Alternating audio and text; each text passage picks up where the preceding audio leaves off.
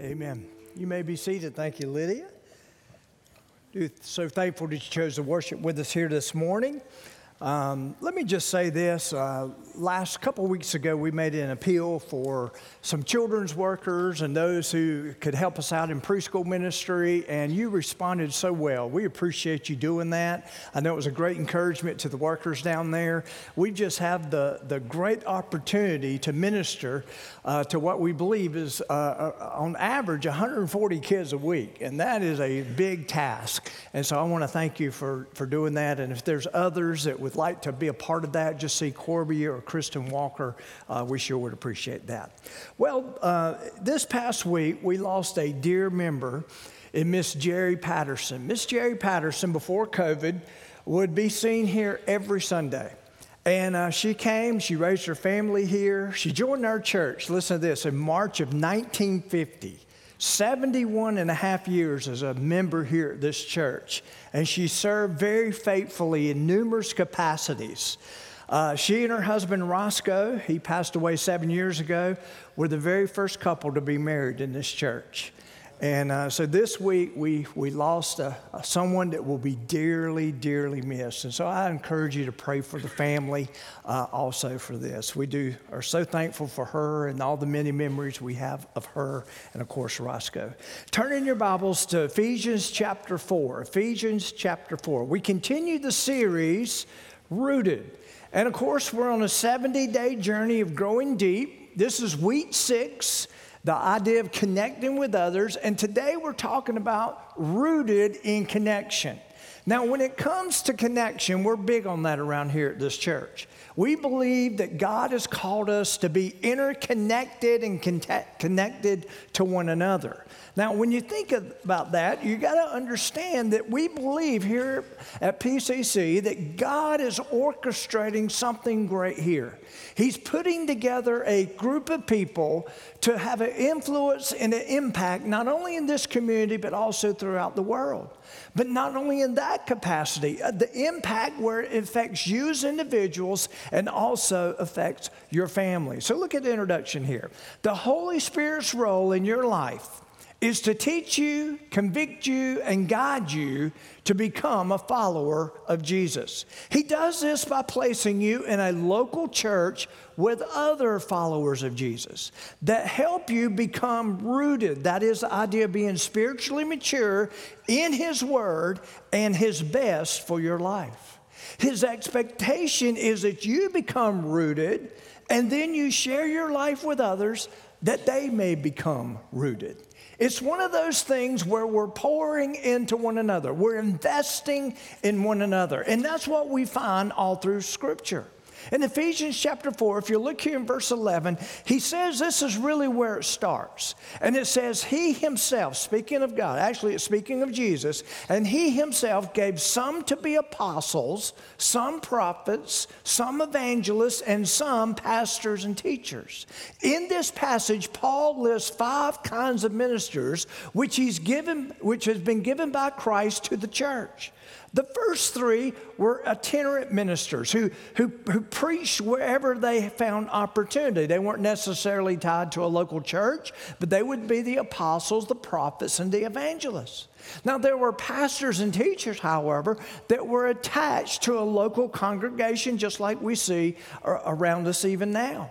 But when he says he gave, it means he gave these gifts on the decision of his will, not on the merit of uh, the recipients. It's not that pastors or teachers or apostles or prophets are anything special apart from anything else. It's the fact that God has placed people in the midst of others to equip them in such a way that they can become spiritually mature. So, your pastors here at PCC, we are given the responsibility to help you become more spiritually mature in your faith, and then in return, you do the same for others. So let's look qu- quickly at this. The task of the rooted. First of all, is found in the idea of equipping. And that word means to add what is needed to be complete. Or it is also the idea of becoming useful. So look at Ephesians chapter 4, verse 12. He says, These positions have been given for the equipping or the perfecting of the saints for the work of the ministry. The word equipping here is someone were to say, okay, what does that literally mean? It means to mend or repair. It literally means to set something straight that has been broken. It means to bring to a point of usefulness, or it means to meet an intended purpose. The primary tool that God uses, that He uses to bring that equipping, is His Word. Apart from His Word, we have nothing. It's one of those things where when you begin to understand what the church is built upon, you've got to understand that Christ is the chief cornerstone. And we found that out a couple weeks ago. But the point is that we are also built on the Word of God. And so it's important. So the question is this Are you equipped to carry out what God has called you to do? So you're sitting here today. You showed up here at this church. Many of you are members of this church. Many of you said, This is where God has placed me. So, my question to you is this Why are you here? What's the purpose of you being a part of this local church? It is to become connected, even interconnected with one another in such a way that you can become equipped, that you can also help equip others. Now, the word work here implies occupation which begs the question what is your occupation in ministry? Now, many of you, when you hear that term, you probably are thinking, well, that's your job. We're paying you to do that, right? Well, it goes further than that. We're all called to be ministers. It's very clear in Scripture. Every one of us are called to this. Jesus said of speaking of himself. He said, The Son of Man did not come to be served, but to serve. Ministry is the idea that all of those who are followers of Jesus, that that is our occupation. We have a ministry, an occupation when it comes to the spiritual maturity of not only ourselves, but also that of others. But it doesn't end there. The task of rooted is not only equipping, but edifying. It literally means to strengthen by instruction. It's where you're imparted something in such a way that through the instruction of what you're hearing, or the knowledge of what you're hearing, you're being instructed. Now, if you're a part of a connect group through the series, which I hope you are, this week we focused on the role of the Holy Spirit. What is the role of the Holy Spirit when it comes to orchestrating all that God desires to do in the church? Well, first of all, God brought you to a relationship with, the, with Jesus through the Holy Spirit. The Holy Spirit didn't just stop there.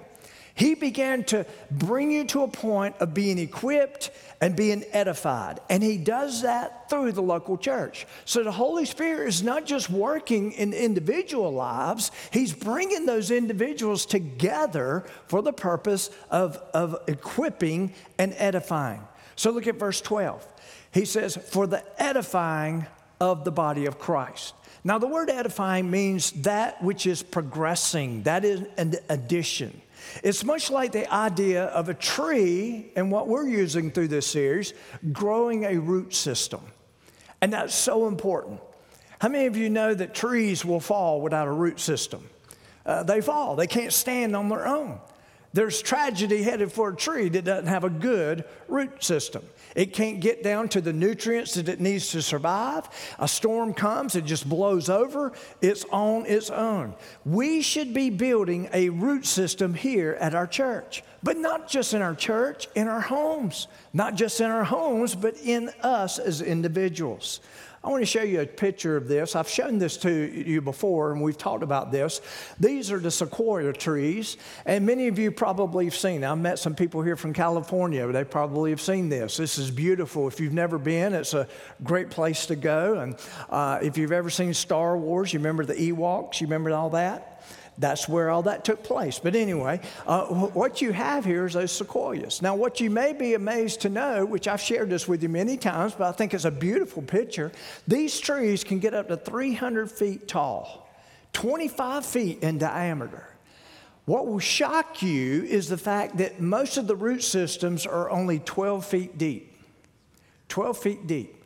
So, what can support a 500 ton tree when a root system is only 12 feet deep? Well, the thing you've got to understand is they can only grow in groves. Can you guess why? Because the root systems have to be interconnected. They have to connect with one another. That's the only way they exist. They're dependent solely on the other trees around them. And that's a beautiful picture of what it means to be equipped, to be edified for a growing root system, to, for not only the nutrients, but the fact that we need one another in this whole process. It's a beautiful picture that we see here. And if it wasn't for the fact that those root systems overlap, there would be no survival.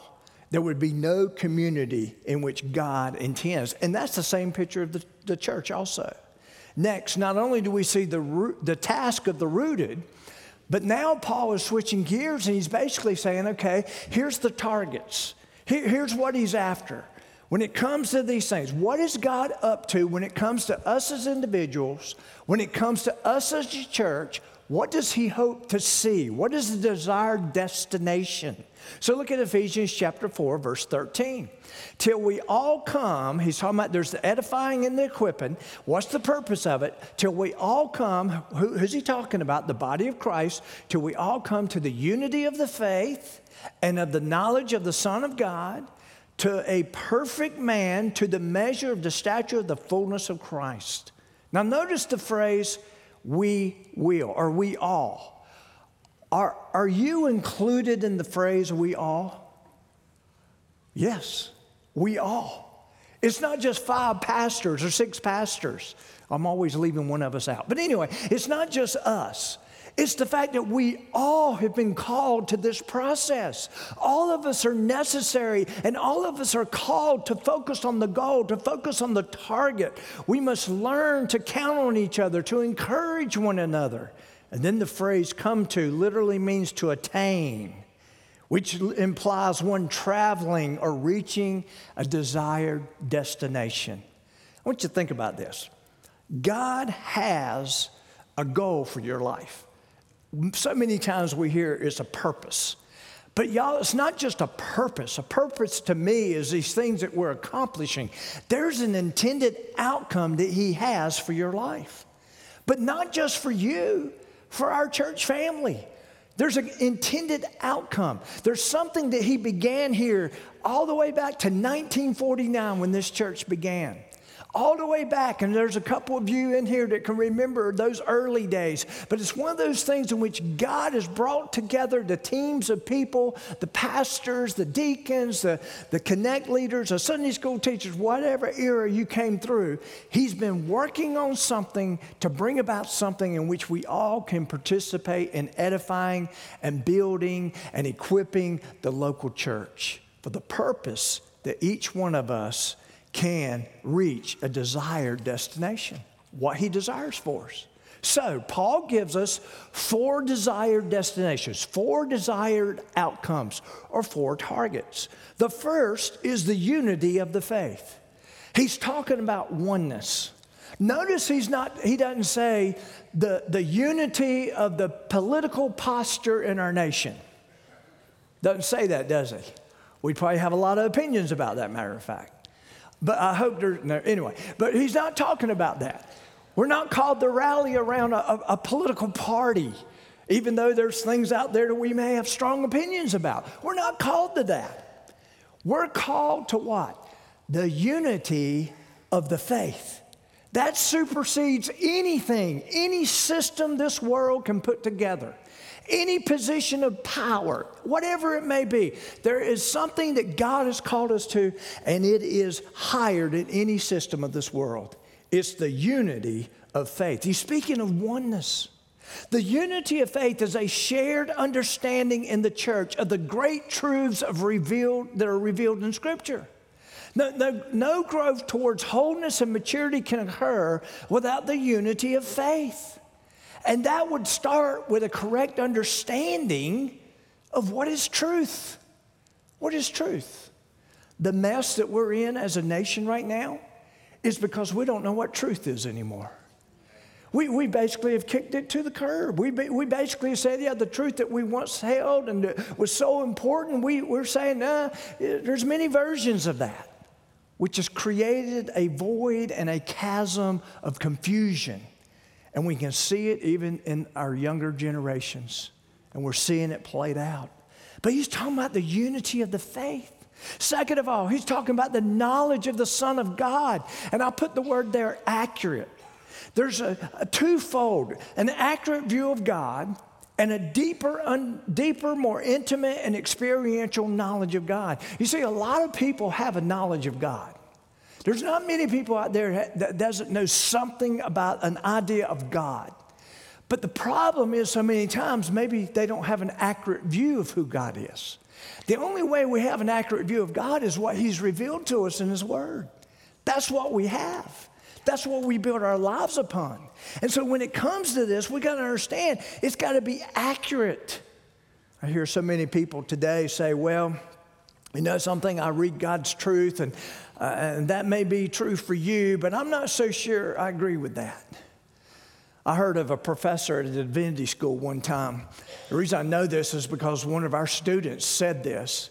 And they were basically talking about how Paul was talking about how, how in Romans chapter 1, he was talking about something that is big in our world today. And, and the professor literally said this Well, that's where I don't agree with Paul.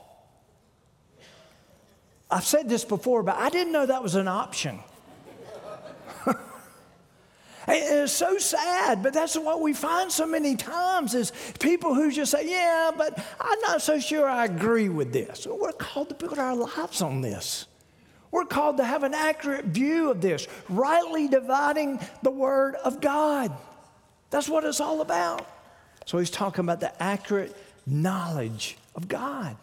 A third desired destination is a perfect man or a perfect person, which we know that does not exist. But he's talking about maturity here. He's talking about the fact that we come to spiritual maturity. It, literally means the goal for which is intended. It's moving toward maturity in our view of who God is, in our understanding of God, in our understanding of God's plan for us, and also what it means to surrender our lives to God.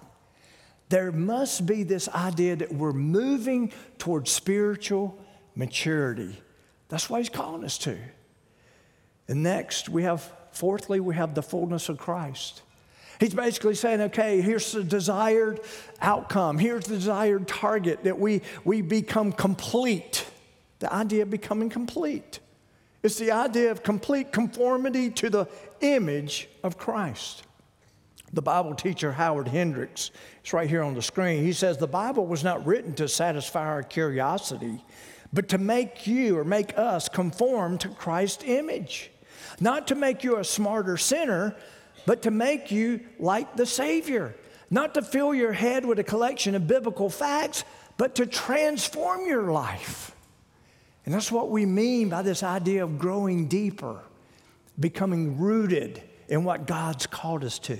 So, the body of Christ, when you really think about it, is to radiate the beauty of Christ and the fullness of Christ to a spiritually dead world by walking in a manner worthy of the calling to which we've been called. That is a desired outcome that God desires in and through our lives as individuals and as a church. Not only do we see the target, but also the testimony of the rooted. What does it mean to be spiritually mature? What does it look like? Well, Paul tells us right here in Ephesians chapter 4. First of all, follows correct doctrine. We follow God's word correctly. We don't try to make it say what we want it to say. We don't, we don't look and pick and choose. We take it as God's complete word. Look at what he says in Ephesians 4, verse 14. He says that we should no longer be children tossed to and fro and carried about with every wind of doctrine. The idea of tossed to and fro means to be thrown into confusion. How many of you agree that we live in a very confused world today? I mean, you can't, you can't see anything. You can't look at anything. You can't hear anything without, my, at least the first thing that comes to my mind is confusion. There is confusion. Where did the confusion come from? It came from a void of truth, the truth that we've walked away from. it, it is. It is confusion rests in the void of truth.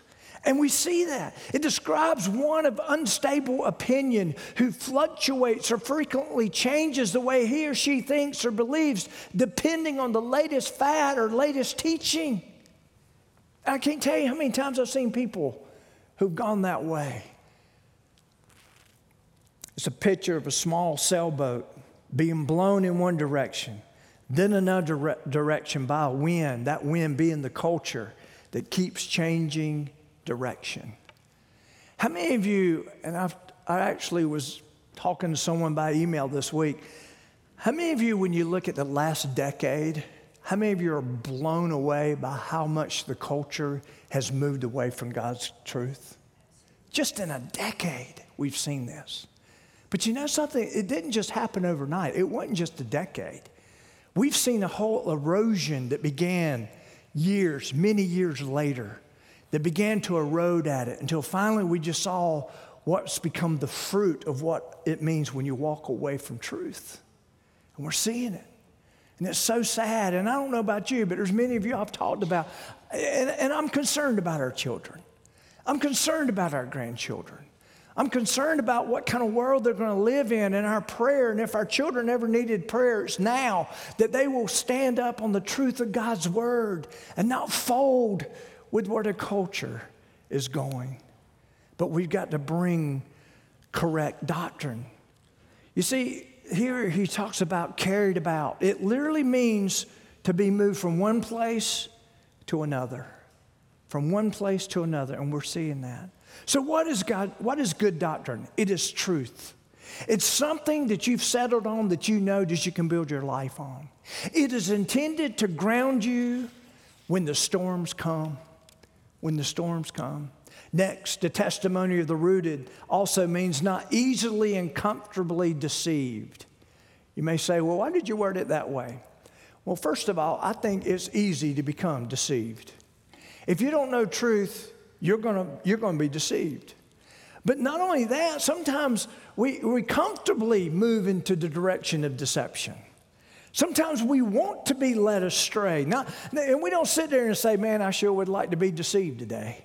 But sometimes it's in, in our back of our minds, it's almost like it would be easier to be that way, to go along with the flow of where the culture is going.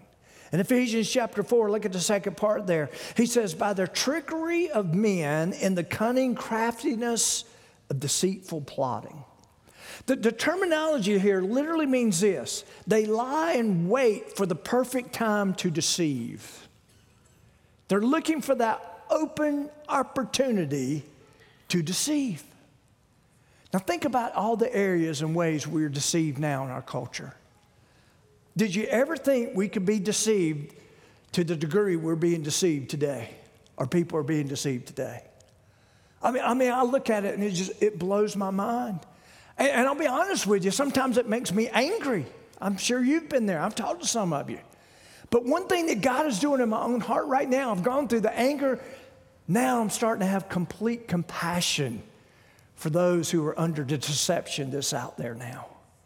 You, we should have a compassion for those who are falling into, into deception. And some of their deceptions at the core of how God made them, the core of that. We see it so plainly. Then he says the trickery of men. It literally refers, refers to those who intentionally fraud, those who intentionally bring deception in a spiritual sense. And let me just say this for those of us who are parents, especially us men, let me just tell you this, and, and I've said this many times, but our families are counting on us not to be deceived. They need us not to be deceived. They need us to know the truth and lead our families in such a way. Thirdly, the testimony of the rooted is that they conf- that confronts lovingly. Look at what he says in verse 15. He says, But speaking the truth, how? In love. In love. That goes back to the whole idea that we, we should have a compassion for those who are in deception. Well, and here's, here's what it means. We may be angry about sin, and guess what? Jesus got angry about sin. He got angry with those who, who were deceiving others, and we should be angry about that. But the point is, those who are victims of it, we are to call to have compassion. We are called to love them in a way to help them in their deception. So, truth is the element in which we, listen, are to live, move, and have our being. But truth, according to God's word, must be married to love. It's got to be married to love. When we're confronting sin, when we're trying to teach our children the right way, when, when, when our grandchildren step out of line, as hard as that is sometimes, sometimes I'll, I'll cave on that part. I feel like I raised my own kids, and, and I didn't withhold the belt. Listen, I believe in tough love, okay? But, but uh, yeah, now that the kid, grandkids are here, I don't like the discipline. I, I turn that over to Tina. And, uh, or I'll say something like, When I see your daddy, he will hear about this. That's all I got to say. I don't even have to do anything, just threats. That's all I have. But anyway, but it is one of those things. Next, the testimony of the rooted belongs to a local church. I believe in the local church. I really do. I hear people all the time say, you know, basically, I don't need the church. I, a bunch of hypocrites over there. Yeah, we, at times we do pull that off pretty well. Come join us. You're a hypocrite too, and sometimes. But the point is, we come together. The point is, we need each other. And the first thing you see there grows within the church. Look at verse 15, the second part. May grow up into all things into him who is, Christ, who is the head, which is Christ. You see, I, I, I like what it says here. It says, How are we to grow up into all things? Into him who is Christ. You see, I'm called, just like you are called, to minister. You're called to do those things. But I'm never the supreme example. I'm going to let you down. You're going to let me down. So, how are we growing into the likeness of Christ? You're not growing into the likeness of a pastor. You're not growing into the likeness of someone you're sitting near. You may respect them. You may look at them and say, That's definitely something I respect and desire for myself. Boy, they challenge my life like you just would not believe. But we as individuals, we're going to let each other down. But who's he pointing to? He's pointing to Christ, who is the head of the local church. Spiritual growth does not always involve learning something new. How many of you know that? Spiritual growth is many times just acting on what you know to be true. Some of y'all, y'all know the word. You know it backwards, forwards, and sideways. You, you know it probably as well as I know it. But it's not just knowing it, it's living it. It's literally becoming it. It's the core of who you are. Next, not only grows within the church, but connects with the church. Verse 16, from whom the whole body joined and knit together by what every joint supplies. That means everything is needed. Everything is needed. Some of you say, where do you get the idea of connection from? And we got to connect to one another. And be, be honest with you, I'm sick of you saying it. Well, it's right here. It's right here. You can't say it any plainer than what it says. We're connected, joined and knit together. Here's what it literally means. When you look at the, what's being said here, it's an intentional placement and connectedness that implies intimacy. And guess what? It's in the present tense, which means it's a continual action. Now let me let me get personal here. How many of you have been felt like you were connected to, the church and then there's been seasons in your life where you were disconnected with the church? How many of you have ever been there? Yeah. I've been there and I did that as a pastor. Imagine how hard that must be. Yeah, I, I've been there. I, have had things in my life that threw me a curve and, and I felt disconnected and I isolated myself. But let me tell you something that was the loneliest place to be. That was one of the toughest times in my life when I was not connected to the body in such a way that God desired me to be connected. And it was a difficult time, a difficult season. I felt so alone. But God's called us to that interconnectedness not only grows within the church, connects within the church, but also serves with the church. Look at verse 16, the second part. According to the effective working by which every part does its share, causes the growth of the body for the edifying of itself in love. Here's what that means it implies that every part is needed and every part is necessary. I want you to turn to 1 Corinthians chapter 12. Now, most of the time when we say turn to 1 Corinthians chapters 12 or 13 or somewhere around there, we're thinking that we're talking about spiritual gifts or we're talking about love or whatever. But I want you to turn there. There's something, if you've never seen this, you need to see it. Verse 16 here in Ephesians 4 is, a, is the desire creation or masterpiece of the one who created the church. That's his desire. He wants us to not only grow in and of ourselves, but to multiply the growth through serving one another. Warren Wiersbe summed up the passage by writing this Love is a circular, a circulatory system of the body. Truth unites, but, but lies divide. Love unites, but selfishness divides. Through speaking the truth in love, let us equip one another and edify one another, that all of us may grow up to be more like Christ and to fulfilling calling God has placed on our lives. Now, what does it look like in Scripture? What does it look like when we say all parts are necessary? 1 Corinthians chapter 12, verse 12. For as the body is one and has many members, but all the members of that body, being many, are one body, so also is Christ. Basically, what you have here is that we make up the body of Christ. A little while later, you're going to find out he's the head, just like we've already seen in Ephesians chapter 4. He's the head. Nothing happens apart of him, from him. Now, now, let me just say this the pastor's not the head, the deacons are not the head, the person with great influence in the church is not the head. Christ is the head. So, how do we know what the head is thinking? How do we know where it's going? Two ways through His Word and through how the Holy Spirit leads.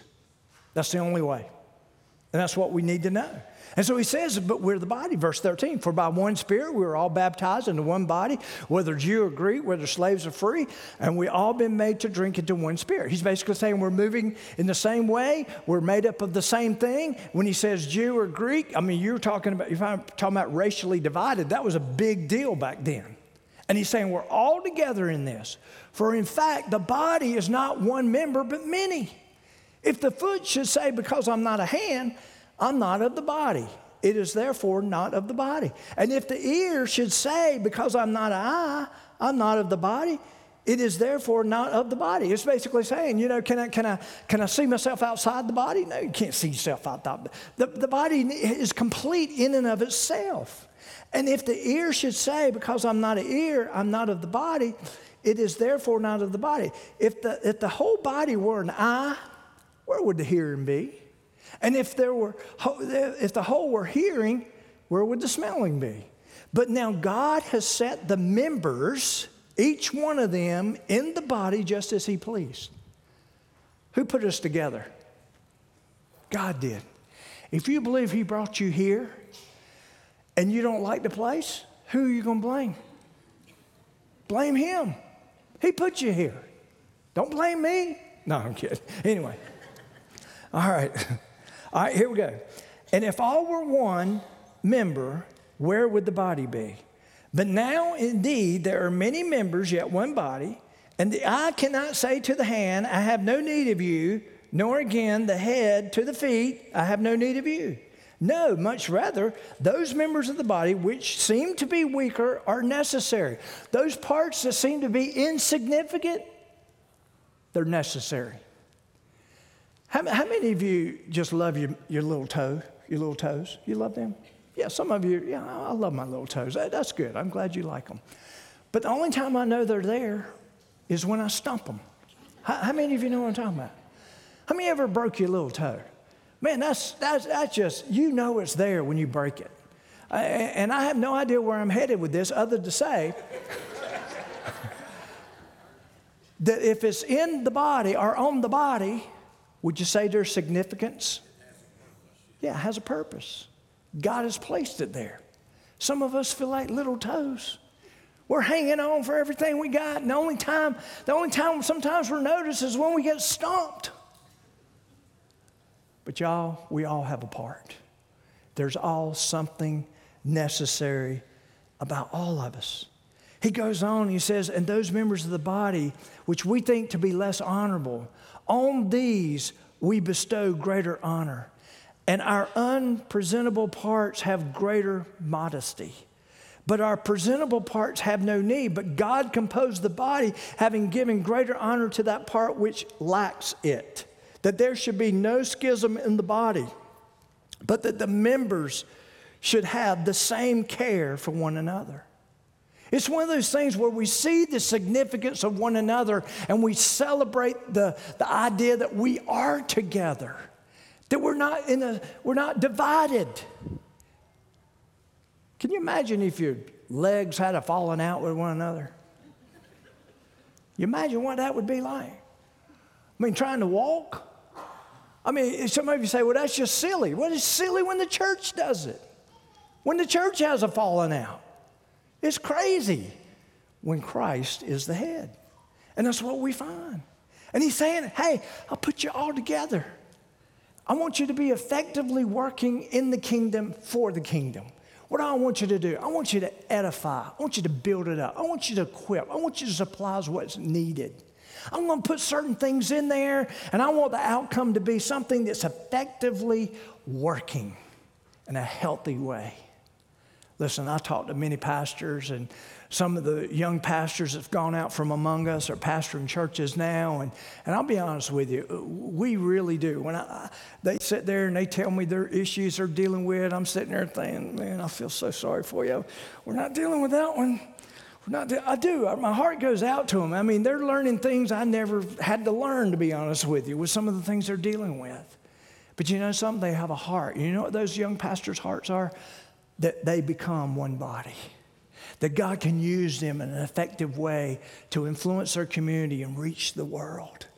And you see, we don't have time to have divisions.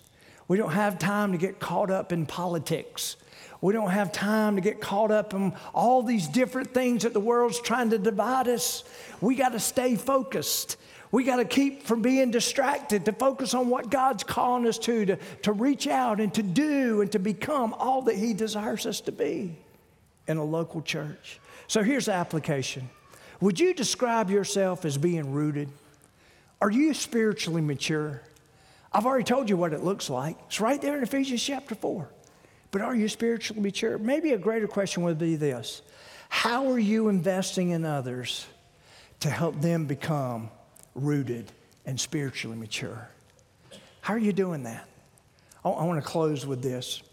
You know, many years ago when I was a young pastor, I, I, believe my primary role was to bring the Word of God to the body, and, and I still do. I think that's the primary way He's called me to do this.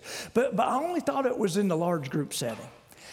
And, and the more I've been doing this, and the more I have been, God has used me in the, in the platform which He's given me, the more I'm finding out that I feel the most fulfilled, not necessarily when I'm doing this in front of several hundred people, but in the smaller groups. I love to teach a smaller group, especially of young couples or young people. I had a chance to teach the college students a couple year, uh, about a year ago. And I'll tell you, that was some of the most satisfying time I had because it was like fresh.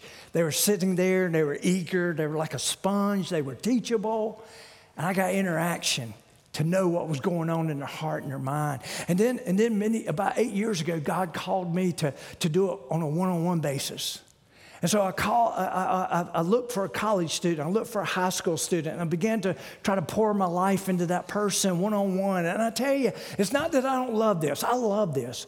But man, I have fallen in love with one on one discipleship, with one on one just meeting with someone and just share my heart. And some of these young pastors that's gone out from under us, occasionally meeting with them. And listen, they teach me as much as I teach them.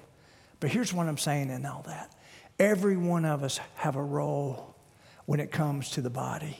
And every one of us has the ability, because the Bible says we, we've been equipped, uh, we, we've been edified in such a way that we can do exactly what He's called us to do. The problem is, a lot of us think we don't have anything to offer. But guess what? Even you little toes, you got a lot to offer.